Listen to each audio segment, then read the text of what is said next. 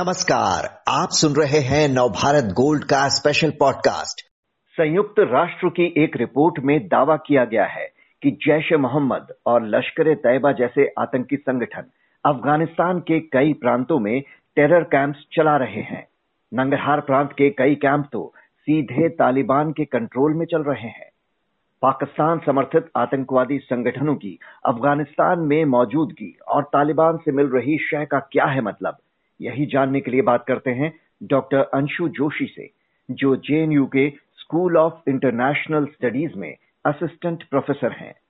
Professor Anshu Joshi, कैसे देखते हैं आप यूएन की इस रिपोर्ट को? देखिए अक्षय जी, आज जो ये यूनाइटेड नेशंस की रिपोर्ट आई है, जिसमें काफ़ी तफसील से ये बात बताई गई है कि किस तरह से जैश ए मोहम्मद और लश्कर तैयबा जैसे जो खतरनाक आतंकवादी संगठन हैं, उनके ट्रेनिंग कैंप्स उनके कैंप्स अफ़गानिस्तान में चल रहे हैं और फंडिंग वहाँ से उनको मिल रही है। कई कैंप्स जो हैं, वो तालिबान की सीधी निगरानी में चल रहे हैं कंट्रोल में चल रहे हैं। मुझे इसमें कोई नई बात नज़र नहीं आती।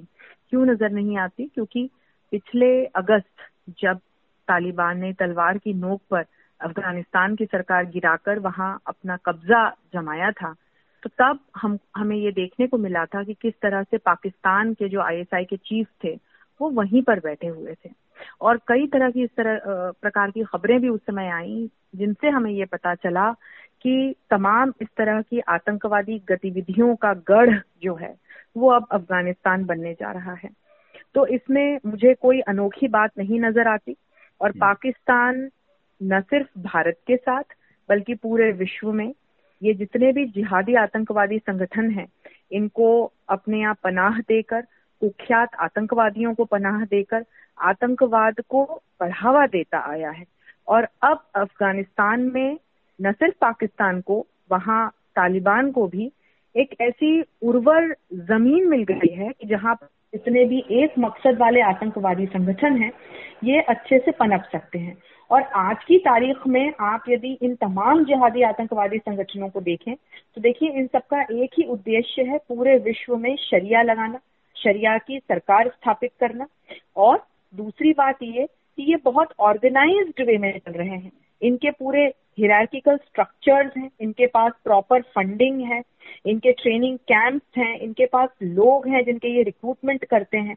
तो हमें ये समझने की आवश्यकता है कि जो कुछ भी आज यूनाइटेड नेशंस अपनी रिपोर्ट में लिख रहा है, वो आज या एक हफ़्ते पहले या एक महीने पहले या इस एक महीने, दो महीने या पिछले छह महीने में कुछ डेवलप हुई घटना नहीं है। कई वर्षों से ये समस्या अफ़गानिस्तान में पनप रही है। हम्म पिछले हफ़्ते ही दोहा में तालिबान के पॉलिटिकल ऑफ़िस के प्रमुख ने कहा था कि अफ़गानिस्तान की धरती से किसी दूसरे देश के खिलाफ कोई आतंकी गतिविधि नहीं चल रही है। लेकिन अब यूएन की रिपोर्ट कह रही है कि जैश के आठ टेरर कैंप्स में से तीन को तो खुद तालिबान कंट्रोल कर रहा है। इस रिपोर्ट के बाद अफ़गानिस्तान में शांति बहाली के प्रयासों को कितना धक्का लग सकता है? अफ़गानिस्तान में पहले ही यदि आप देखें तो वहाँ की पूरी व्यवस्था चौपट है। आपको याद होगा अक्षय जी कि जब तालिबान ने अफ़गानिस्तान पर अपना कंट्रोल किया था तो तब तालिबान के जो नेता थे उनका ये कहना था कि ये तालिबान 2.0 है। और कई सारी इस प्रकार की मीडिया को भी मैंने पढ़ा देखा सुना जो इस आ, तालिबान के समर्थन में आ, आगे आकर के ये कह रहे थे जिससे हम सारे एक्सपर्ट्स को एक बहुत धक्का भी लगा था और बहुत दुर्भाग्यपूर्ण भी ये बात लगी थी कि आतंकियों को हम किस तरह से एक मौका देने की बात कर सकते हैं, या हम क्या उनमें किसी प्रकार के बदलाव की उम्मीद कर सकते हैं, या क्या हम उनसे ये उम्मीद कर सकते हैं कि वे लोकतांत्रिक मूल्यों को कभी समझ भी पाएँगे, उन्हें बहाल करने की या उन्हें अपनाने की बात तो बहुत दूर की है। और कुछ ही समय में, अगले एक हफ़्ते में, दो हफ्तों में, एक महीने में हम, हमें देखने को मिला कि किस तरह से अफ़गानिस्तान में महिलाओं के साथ, पत्रकारों के साथ, बच्चों के साथ दुर्व्यवहार किया गया। वहाँ पर किस प्रकार की खौफनाक घटनाएँ, घटी आतंकियों के द्वारा वो हमारे सामने आई। तो तभी से ये कयास लगाए जा रहे थे कि वहाँ पर शांति बहाली अब एक बहुत बड़ी चुनौती रहेगी।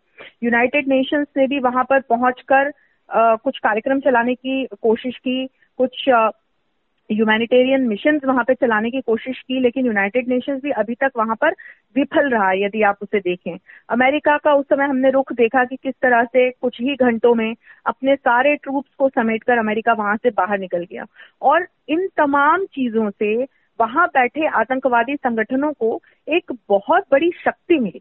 जब उन्होंने देखा कि पूरे विश्व ने अफ़गानिस्तान में आकर शांति बहाली के लिए या हमें उखाड़ फेंकने के लिए किसी प्रकार का कोई एक सॉलिड स्टेप नहीं लिया है तो निश्चित तौर पर जो उनके जैसे दूसरे आतंकवादी संगठन थे, जो पाकिस्तान बेस्ड थे, या जो विश्व के दूसरे कोनों में भी एक्टिव हैं, उनको इस बात से काफ़ी बढ़ावा मिला कि वे तालिबान के साथ हाथ तो उन्होंने पहले से ही मिला रखा था कि वहाँ जाकर के अब अपने कैंप्स चलाएँ रिक्रूटमेंट करें फंडिंग देखें, जो कि वो कर रहे हैं।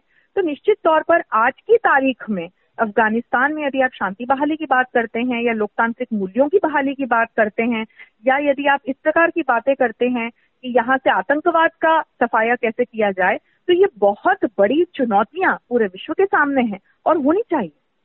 भारत अफ़गानिस्तान रिश्तों पर क्या असर देखती हैं आप? क्योंकि कुछ दिन पहले ही एनएसए अजीत डोभाल ने कहा कि भारत काबुल का एक अहम साझेदार था, है और हमेशा रहेगा और आतंकवाद से लड़ने में तालिबान की भरपूर मदद करेगा। पर तालिबान पर भरोसा कैसे किया जाए? भारत आतंकवाद के खिलाफ उसकी मदद की बात कर रहा है, पर वो तो खुद टेरर कैंप्स को कंट्रोल कर रहा है तो कैसे भरोसा करें? देखिए, अक्षय जी, आपने ये बहुत अच्छी बात कही। यदि आप अफ़गानिस्तान और भारत के रिश्तों को देखते हैं तो न सिर्फ़ सांस्कृतिक एक बहुत बड़े व्यापारिक संबंध दोनों देशों के बीच रहे हैं, वर्षों से रहे हैं। और महाभारत काल में जब हम जाते हैं तो हमें गांधार और गांधारी के प्रसंग मिलते हैं और वो आज का अफ़गानिस्तान ही है। तो इस तरह की सांस्कृतिक विरासत साझा विरासत दोनों देशों के बीच रही है। यदि हम सामरिक और व्यापारिक संबंधों की बात करें तो भारत ने एक बहुत बड़ी मात्रा में इन्वेस्टमेंट अफ़गानिस्तान में कर रखा था। और जैसे ही तालिबान ने वहाँ पर तलवार की नोक पर शासन संभाला तो तभी से ये कयास लगाए जाने प्रारंभ हो गए थे कि जो इन्वेस्टमेंट्स भारत ने अफ़गानिस्तान में कर रखे हैं, अब उनका क्या होगा? एक बहुत बड़ा प्रश्न चिन्ह लग गया था। क्योंकि तालिबान की ओर यदि आप देखें और तालिबान के मूल्यों की ओर आप यदि देखें तो वो एक आतंकवादी संगठन है।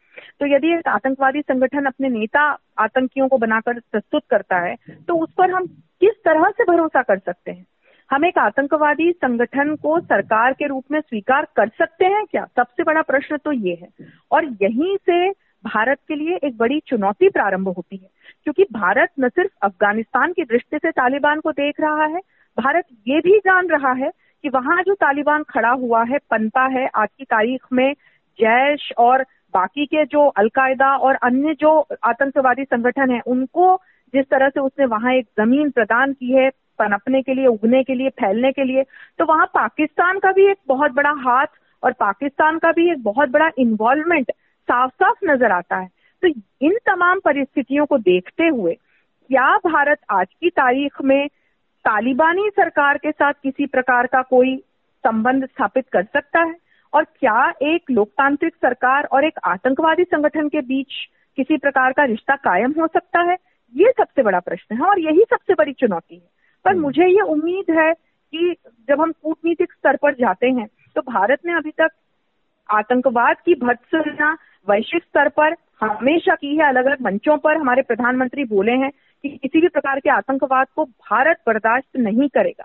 लेकिन जब हम अफ़गानिस्तान की और एक देश के रूप में देखते हैं और जिस प्रकार के संबंध हमारे अफ़गानिस्तान के साथ रहे हैं उसे देखते हैं तो कूटनीतिक स्तर पर क्या कुछ प्रयास किए जाएँगे? क्या यहाँ किसी प्रकार की आशा की किरण दिखाई पड़ती है या बनती है तो ये हो सकता है कि आगे आने वाले समय में हमें कुछ यहाँ सकारात्मक बिंदु दिखाई पड़ना शुरू जी, उम्मीद तो यही करते हैं। बहरहाल, इस रिपोर्ट से अफ़गानिस्तान में पाकिस्तान का गेम एक बार फिर उजागर हो गया है।